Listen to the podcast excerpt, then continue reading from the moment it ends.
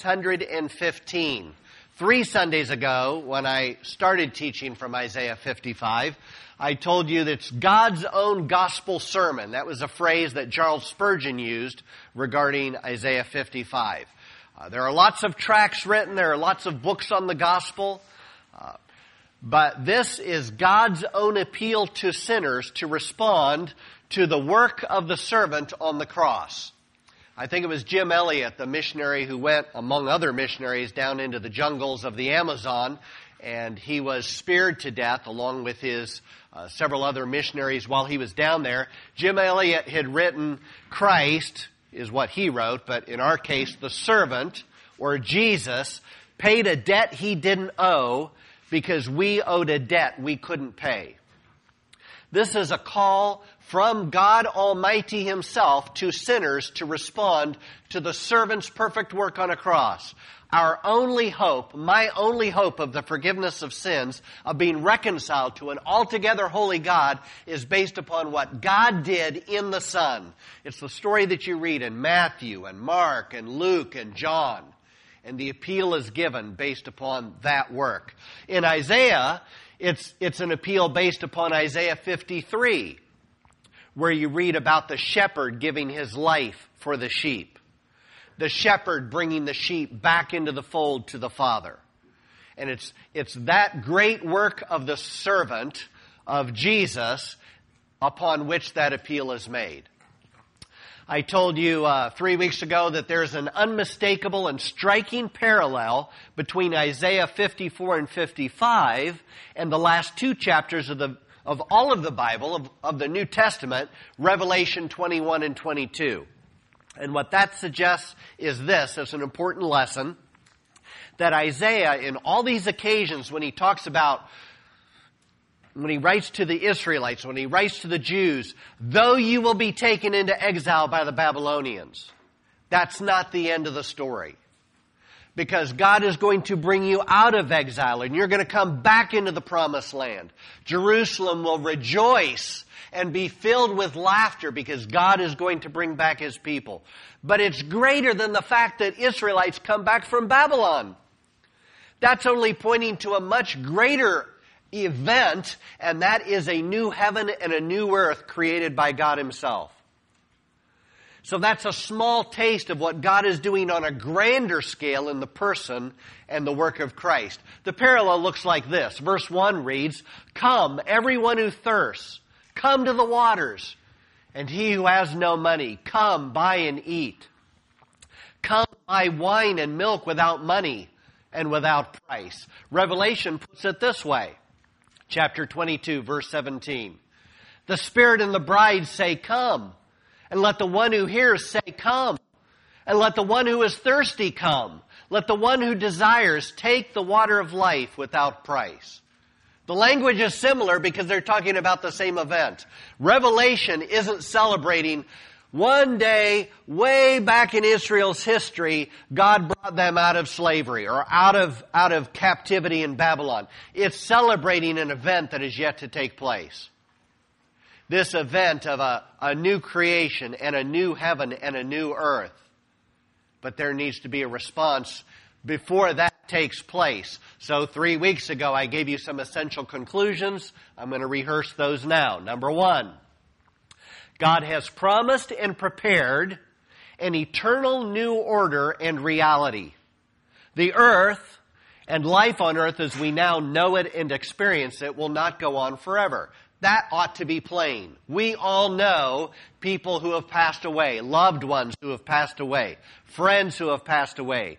Perhaps the older you get, the more you realize the futility or the frailty of life, how you one day will pass away. We can busy ourselves and pretend like it's not going to happen, but cognitively we know life on this earth is not forever. In light of that fact, God has prepared something that is forever, that's point number one, the essential point number one. Secondly, entrance into the eternal order of what God has prepared is not automatic. The fact that you die doesn't qualify you for heaven. The fact that you die is evidence that you have sin disease. The fact that you die is evidence that you're in rebellion against God. So, entrance into this eternal reality requires a response now before the event of death takes place. A response of faith, of belief in who God is and what He has revealed to be true. Thirdly, in both texts, that is Isaiah 55 and Revelation 22 and verse 17, God's appeal is gracious. We don't deserve it on any level and it's urgent. It's gracious and it's urgent. And with that in mind, I'm going to have you listen to the audio chapter 55. He's reading from the New International Version, so you do have that bulletin insert if you want to follow along. It's on the back side of uh, what Nancy put in there regarding the workday. And I've got one somewhere, but at any rate, listen to uh, listen to way uh, David Suchet reads Isaiah 55. And what I want you to listen for, because it's going to play into our service a little bit later, listen for the emotion. What is what is coming across? I think Hannah told me three weeks ago. She tried to listen as if this is God speaking to us. It's not God speaking through Isaiah the prophet. It's not God speaking through an apostle. This is God's own appeal. It's God's own voice in Isaiah 55 appealing to sinners to respond in a right way. Isaiah 55. Isaiah chapter 55. Come, all you who are thirsty, come to the waters. And you who have no money, come buy and eat. Come, buy wine and milk without money and without cost. Why spend money on what is not bread, and your labor on what does not satisfy? Listen, listen to me, and eat what is good, and you will delight in the richest of fare. Give ear and come to me, listen that you may live. I will make an everlasting covenant with you, my faithful love promised to David. See, I have made him a witness to the peoples, a ruler and commander of the peoples. Surely you will summon nations you know not, and nations you do not know will come running to you, because of the Lord your God, the Holy One of Israel, for he has endowed you with splendor. Seek the Lord while he may be found. Call on him while he is near. Let the wicked forsake their ways and the unrighteous their thoughts. Let them turn to the Lord, and he will have mercy on them, and to our God, for he will freely pardon. For my thoughts are not your thoughts, neither are your ways my ways, declares the Lord. As the heavens are higher than the earth, so are my ways higher than your ways, and my thoughts than your thoughts. As the rain and the snow come down from heaven, and do not return to it without watering the earth and making it bud and flourish, so that it yields seed for the sower and bread for the eater, so is my word that goes out from my mouth. It will not return to me empty but will accomplish what I desire and achieve the purpose for which I sent it. You will go out in joy and be led forth in peace. The mountains and hills will burst into song before you, and all the trees of the field will clap their hands.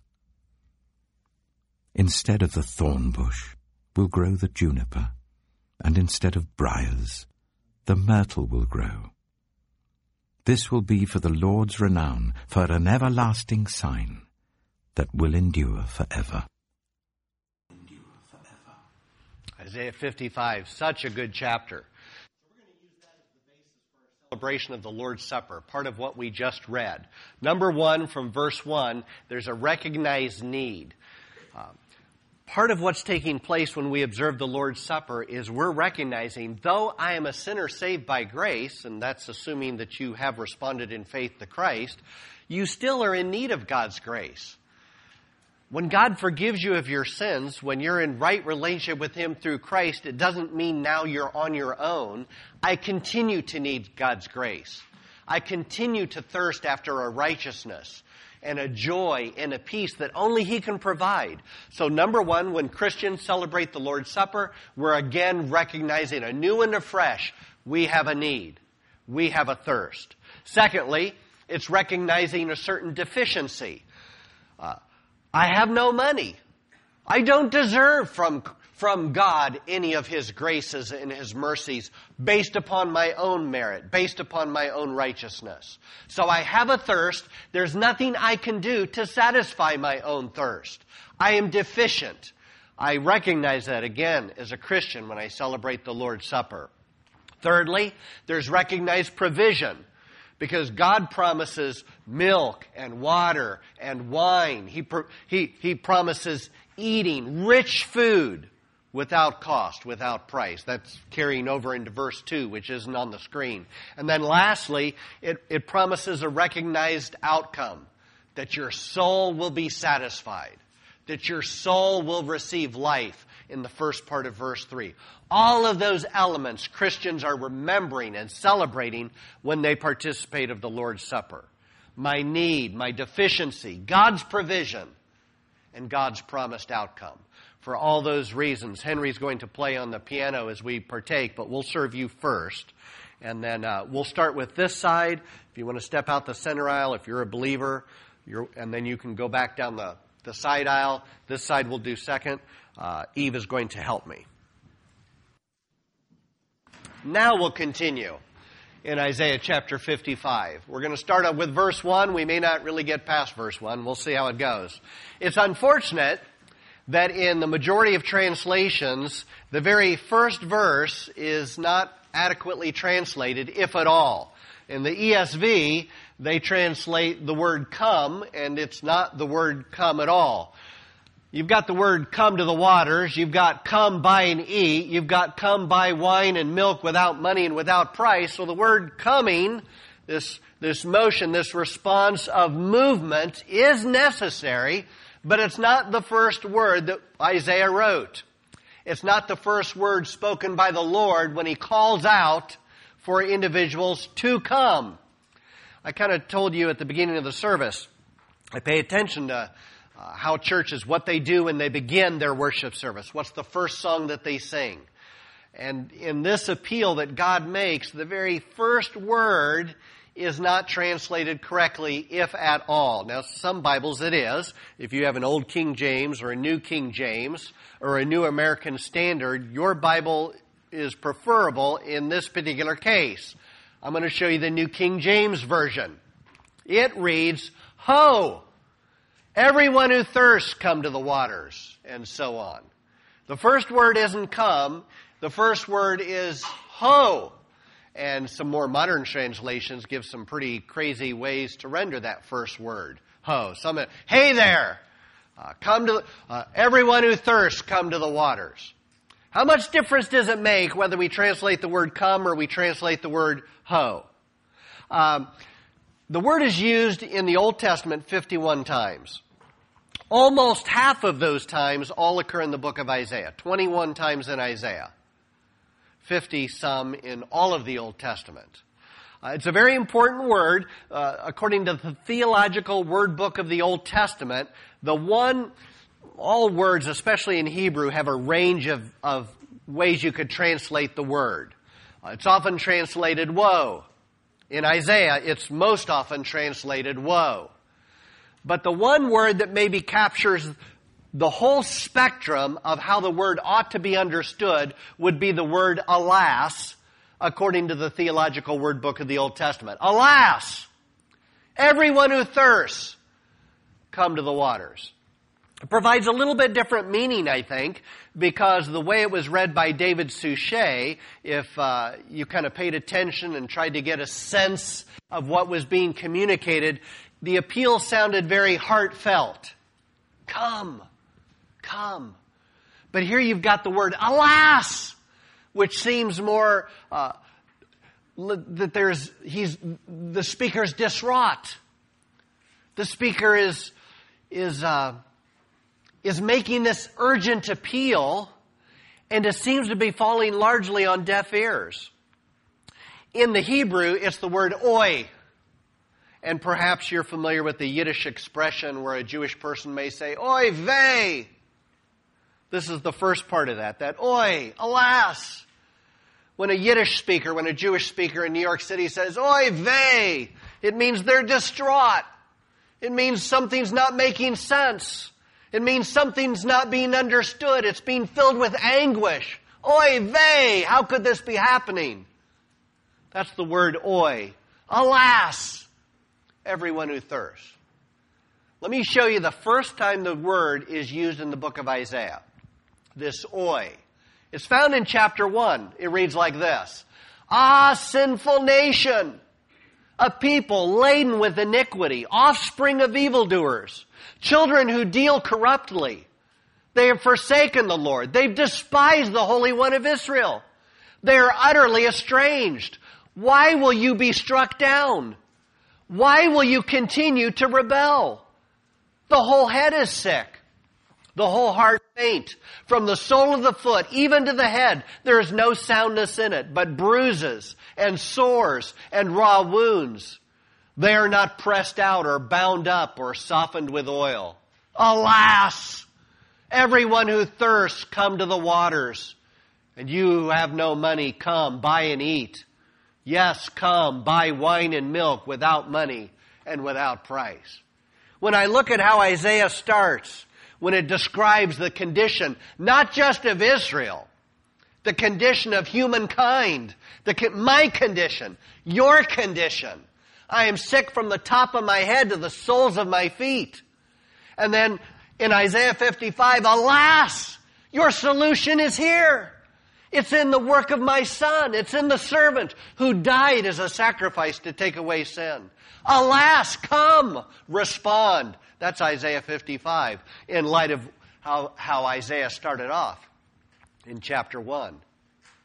It also reminds me of a similar uh, scenario, this time by the prophet Jeremiah, though the word isn't used, he's describing the exact same condition. Jeremiah chapter 2 reads this way. Has a nation changed its gods even though they are no gods? But my people have changed their glory for that which does not profit. And then here's where you could put in the oi vey. Be appalled, O heavens, at this. Be shocked. Be utterly desolate, declares the Lord. For my people have committed two evils. They've forsaken me, the fountain of living waters, and hewed out cisterns for themselves, broken cisterns that can hold no water. It's the idea where maybe in our culture, one way to capture the sense, the why would somebody do this situation is some people have rain barrels at the bottom of their gutter. And it's a way to recycle water, collect water, especially during times of drought and maybe there's water restrictions. And if you have this big rain barrel, that's like a cistern and all the water that may fall, it runs off into this rain, uh, this rain, this um, cistern, this bucket, whatever that thing's called now. Uh, and imagine yourself being very thirsty, and you have the choice of you can dip a cup, take the lid off of that barrel, dip a cup in there, and have a drink, or there's a spigot there with fresh water out of a fountain and somebody's saying, well, enjoy this fresh water. It's fresh water right out, you know, it's, it's spring, it's clean, it's good. And you're like, no, I'd rather dip out of the rain barrel. It's like, ugh, the rain, that water's been in there for weeks. I mean, it doesn't smell real good. It doesn't even look real good. And like, no, that's what I prefer. That's what the Lord is saying to His people. You'd rather dip out of the rain barrel for a drink of water, this dirty, not real clean water. We played frisbee. There was the whole end of the, the goal line on one side was was about ankle deep on half of it. And it's like, I'd rather dip my water out of there than come inside for a drink even though I'm thirsty. Like, who would do that? And that's what the Lord is accusing his people of. You'd rather drink out of the rain barrel than receive these, these, this fresh spring water that only comes from me. Alas! If you're thirsty, come to the waters. You don't have to drink out of the rain barrel. You don't have to dip your cup out in the field to get the little bit of water that's kind of smelly by this time. I can provide fresh, living water for you. It's a situation that's uh, uh, found in the Samaritan woman in John chapter 4. Uh, Jesus comes to the well and he is thirsty and he asks for a drink, and then Jesus offers her a drink of living water of, of fresh water, of water where if you drink of this water, you will never thirst again. This idea of thirsting has the idea of recognizing a need, recognizing, you know what? I've been building cisterns. I've been trying to satisfy my thirst by doing something on my own, and it leaks, and it's insufficient, and it stinks. And I recognize I have a thirst I can't satisfy. And God is saying, Alas, here's your solution. Here's what you're looking for. It's found in me and in my son. It's found in what my son has done in Isaiah chapter 53. This is a picture of a well with a lid over the top of it and the Samaritan's woman's uh, jar that she came to collect water. Jesus says, Whoever drinks of the water I will give will never thirst. Indeed, the water I give will become in him a spring of water welling up to eternal life. But she has to recognize her thirst, and so the conversation ensues, and Jesus says, Well, go call your husband and come back. And she says, Sir, I have no husband. And Jesus says, You're right in that you have no husband. In fact, you've had four husbands, and the one you're living with now is not your husband. And she's like, Sir, I perceive you're a prophet. but she's recognizing that she has a thirst. What she's what she's looked to satisfy her life in these relationships are broken cisterns, and they always fall short. And she is now encountering one who can satisfy a thirst of her soul that can't be found in a relationship. That's John chapter 4. It's painful to face the reality of being wrong. Uh, the woman in, in John chapter 4, the Samaritan woman, faces a reality that she's been wrong about what is the meaning of life. And that's hard for anybody and everybody. Uh, we've all been wrong. I've been wrong on any number of occasions. I'm, I think I've got something understood in the Bible, or I think this is an important thing in life. Uh, I think this is uh, the way to view a certain thing, and, and I assemble uh, what I think is evidence that supports what I believe because it's a confirmation bias, and, and you're predisposed to it, and at some point, it may be that you find out you're wrong. And that's a painful experience. I had someone in a conversation this week described this experience. We had a conversation, and this person uh, was discovering, at least if I'm right, if what I was telling this person what the Bible said is right, that they were wrong. And this person described that as I'm shocked, I'm unhappy, I'm broken, I'm whipped. We've all been there where we found out we weren't just wrong, we were miserably, miserably wrong. Now, what happens in those cases is sometimes we double back and we refuse to acknowledge what is true. We refuse to acknowledge that the cistern I've been digging is broken and it leaks. It's kind of a strange phenomena. Sociologists, psychologists talk about this type of a thing. In, in history, consistently, there have been individuals that say Christ is coming back at such and such a time, at such and such a place. And some people will sell off their goods. You don't need goods in the kingdom of heaven. May, they may rack up a lot of debt because it's all going to be gone as soon as Christ comes back, exactly as promised. And they go wait up on a mountain and he doesn't come back. And you would think in that moment those individuals would say, I've been duped. I've been had. This person was false. It was false teaching and a false teacher. But psychologically, that doesn't happen as often as you think. What happens is they somehow reason it out why it didn't take place like they thought it would take place, and they remain loyal to that tradition. That's an amazing thing. And we're all predisposed to do that on some level where there are some things that are so hard to believe it could possibly be true, we rather would commit ourselves to a broken cistern than what God said is the, is the living water of life. So it's painful to admit the reality of being wrong. Jesus, or uh, God the Father says, Come buy and eat. Come buy wine and milk without money and without price. What is taking place that we're buying something? We're making a purchase, but it's a purchase made without money and without price.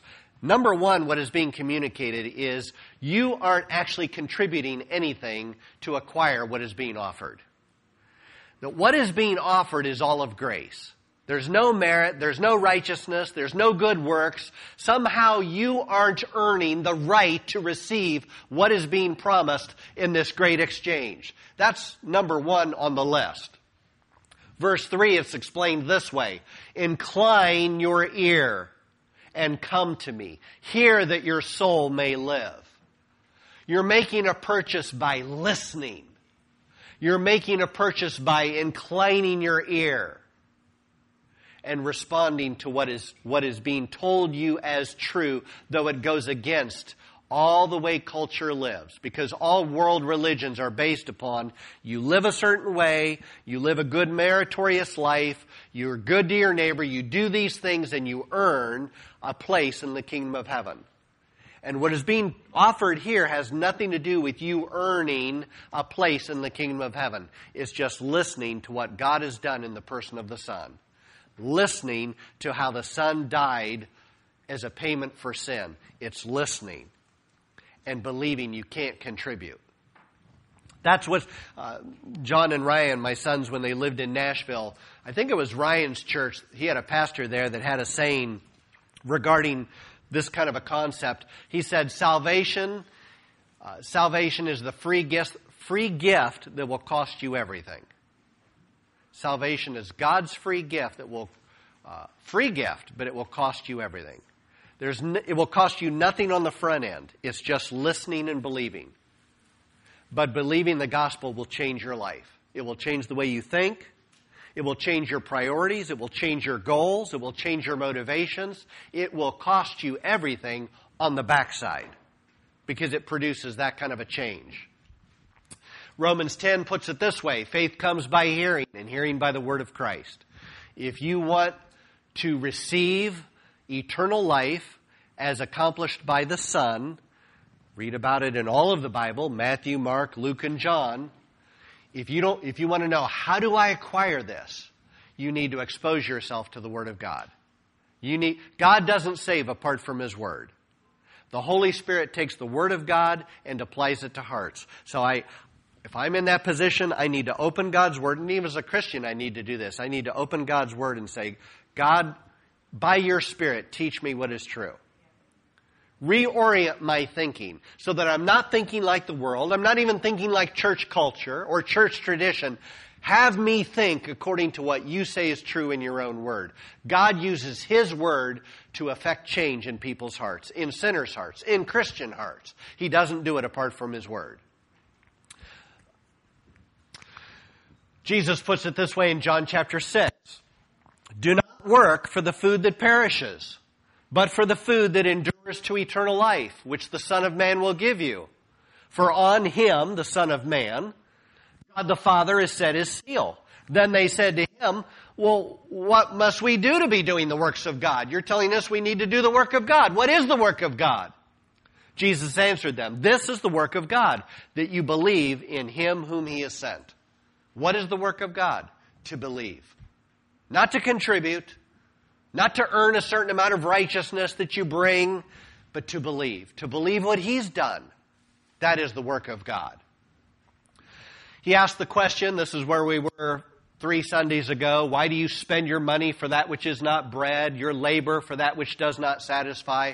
And I told you then, I'll tell you again today, that's a great question. Why do we do it? Why would we spend money on things that are knowingly going to be bankrupt? Why do we spend our labor and our energy on things that obviously are deficient and broken and unable to satisfy like we want them to satisfy? Why do people do that? We do it partly because everybody else is doing that. And we think, well, somebody's got to win the lottery. I mean, you can't win if you don't play. So why do we do that? I gave you two reasons last week. I'm going to suggest there's actually three reasons, three motivations for why we do everything that we do. There's different ways you could look at this. I think uh, different scenarios you could phrase it different ways, but I'm going to suggest there are three motivations that explain why you do everything that you do. Why you're here today. Three motivations. Uh, why whatever you've got planned in the afternoon is the result of one of three motivations.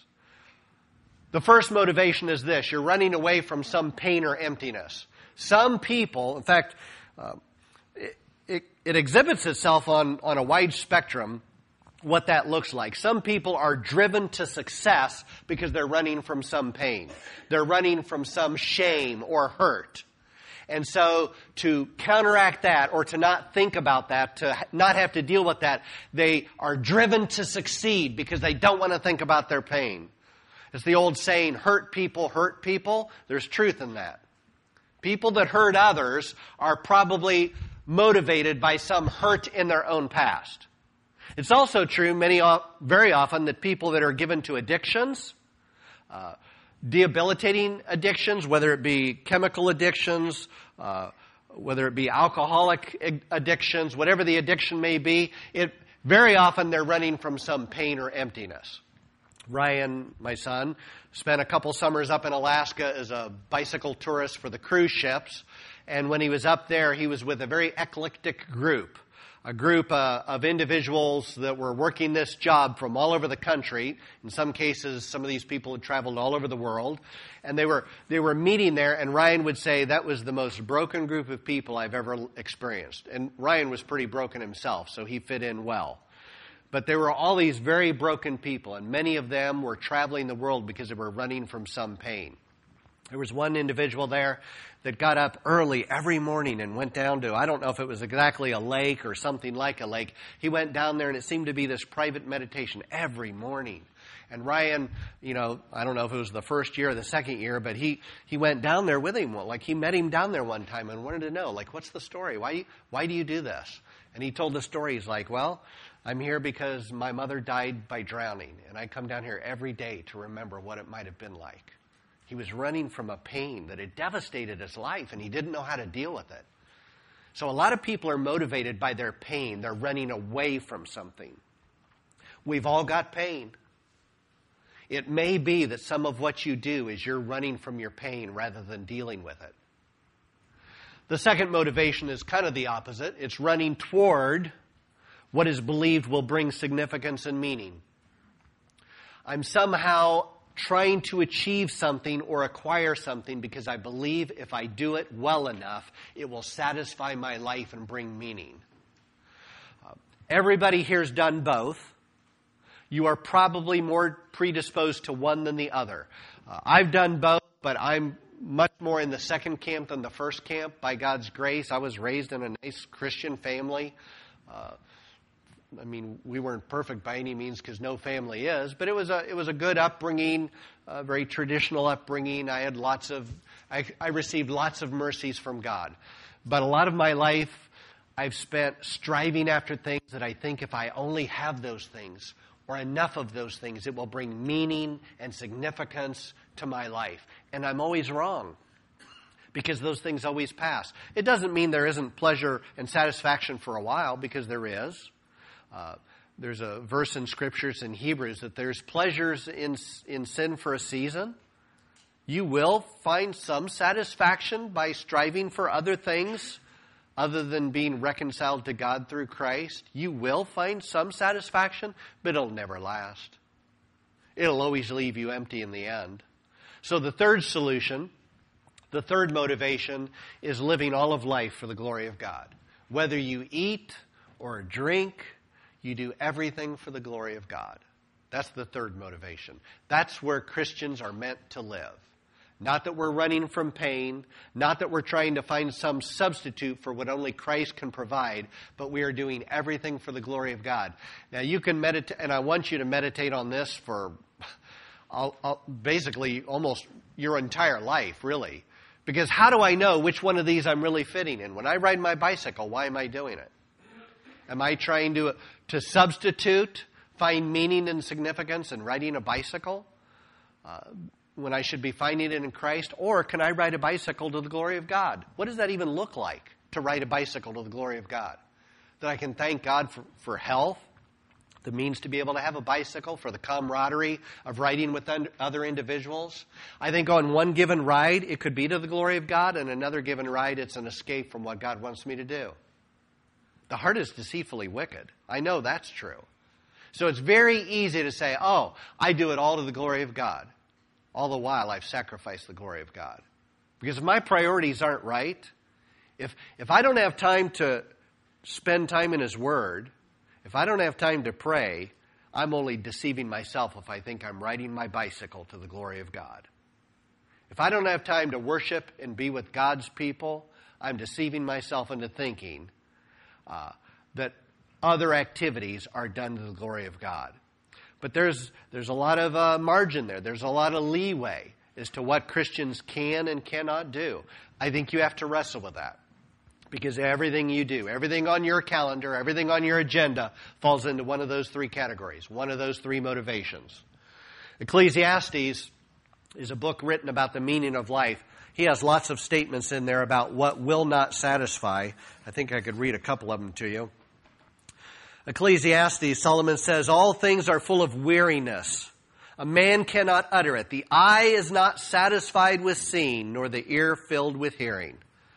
You can't travel enough places that your eye will be satisfied. It's satisfied for a moment. I go to the beach. I, I, have never been to the Gulf Coast. First time I'd been, it was a beautiful beach. The waves rolling in were beautiful. Sometimes the sky was beautiful. But I'm not satisfied. We're going back next year, Lord willing. Uh, you can see whatever sight you see, and it will not satisfy. You know, what you hear will not satisfy you. You can't listen to the same music your entire life long. You've got to have something more. You've got to have something additional, something else. There has to be a new wave because the ear is not satisfied with hearing.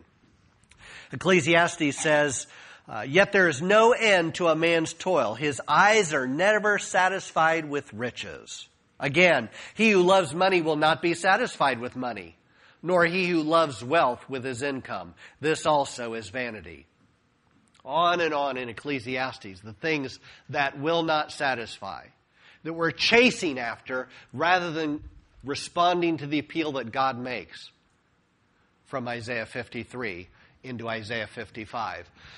Augustine, St. Augustine wrote a book called The Confessions. I've got a copy of that book. I wanted you to see, get some sense as to how big this book is. It's uh, basically Augustine's own uh, autobiography about his life, about his uh, trying to dig cisterns for himself and find meaning to life. So it's a big book. Uh, it actually consists of all these small books put into one. Uh, so Augustine says something about the meaning of life. This entire book starts off with a phrase that many of you are familiar with I'll give it to you in, in this initial paragraph. All of, all of what Augustine wants you to know starts off like this. Great are you, Lord, and greatly to be praised. Great is your power and your wisdom infinite. And you would man praise. Man, but a particle of your creation man that bears about him his mortality, the witness of his sin, the witness that you resist the proud. Yet would man praise you? He, but a particle of your creation. And then he makes this famous phrase, sentence, You awaken us to delight in your praise, for you made us for yourself, and our heart is restless until it rests in you. Ne'er true words were spoken that were not inspired directly by the Holy Spirit of God. Your heart will be restless until it finds its rest in Christ. So that Paul is able to say, I've lived with much and I've lived with very little. I've learned that in Christ I can be content. It's nice to have God's mercy showered on you. I love it.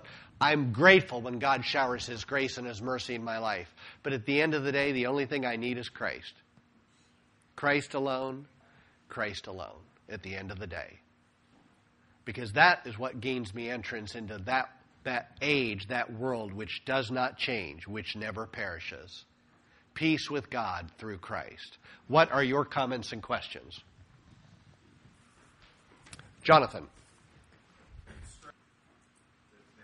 Well, in my mind, the connection is uh, why are you why are you trying What, what you need is what I've provided, what I have, what I've accomplished. All of the, the most, all of the most significant answers to life are found in what I've done, and you're trying to do it on your own. Why would you do that? Alas! Like, this doesn't make sense. So the alas is connected. This is available, but you're doing something else. Partly that, I think also, you know, if you go with the word ho, you know, hey there, the idea, it's like a, it's like a Middle Eastern marketplace where you've got vendors that are calling out and they're trying to convince you what you need is what I've got. And, and you're busy and, and you're acting like you don't need this and these vendors are trying to convince you this is the one thing you need more than anything else. Those vendors are crying out because we don't know what our real need is. So God is crying out, alas, oh, what you need is what I've provided, what only I can give. And all you have to do is listen. You're going to buy without cost, without price. Um, I don't know how many Gilligan's Islands fans are here. Like, I, okay. Uh, I watched every episode, who knows how many times. There really weren't that many seasons of Gilligan's Island. But there was one episode on Gilligan's Island where there was a Japanese war guy that didn't realize the war was over. He thought the war was still going on. He wound up on Gilligan's Island and he captured all of them except Skipper and Gilligan. So the other five are captured into this bamboo prison that was uh, wired with grenades all the way around. So if they tried to squeeze out, the grenade would blow off and they'd all die. And so Skipper and Gilligan, their job is to rescue the other five from this Japanese guy that thinks the war's still going on. And, and Skipper goes and, and the Japanese guy's asleep up in the tree and he's like digging in the sand. He's going to try to dig out this tunnel. And Gilligan goes over to the Japanese guy and he, he gets the key from around his neck and he goes over to the padlock and Skipper's like, come on, Gilligan, we gotta dig him out, you know, like he's quiet and he's digging just furiously. Gilligan unlocks the padlock, all five get out, and they all go stand around the skipper who's just digging furiously until he realizes all these footprint, all these feet are around him, and he looks up and he realizes they're already free. That's kind of what this is like. We're like the skipper. We are digging furiously to try to find a solution to a problem. And the answer was provided by Christ because he has the key of what? Sin, death, and hell? He is the key of life. He is the water of life. He is the bread of life. The solution is in Him, and we're digging furiously and we'll never accomplish anything. Why do we do that? Alas, the solution is in Christ. Somebody else? See, without that question, you would have never got that Gilligan's Island story. Let's stand and be dismissed in prayer.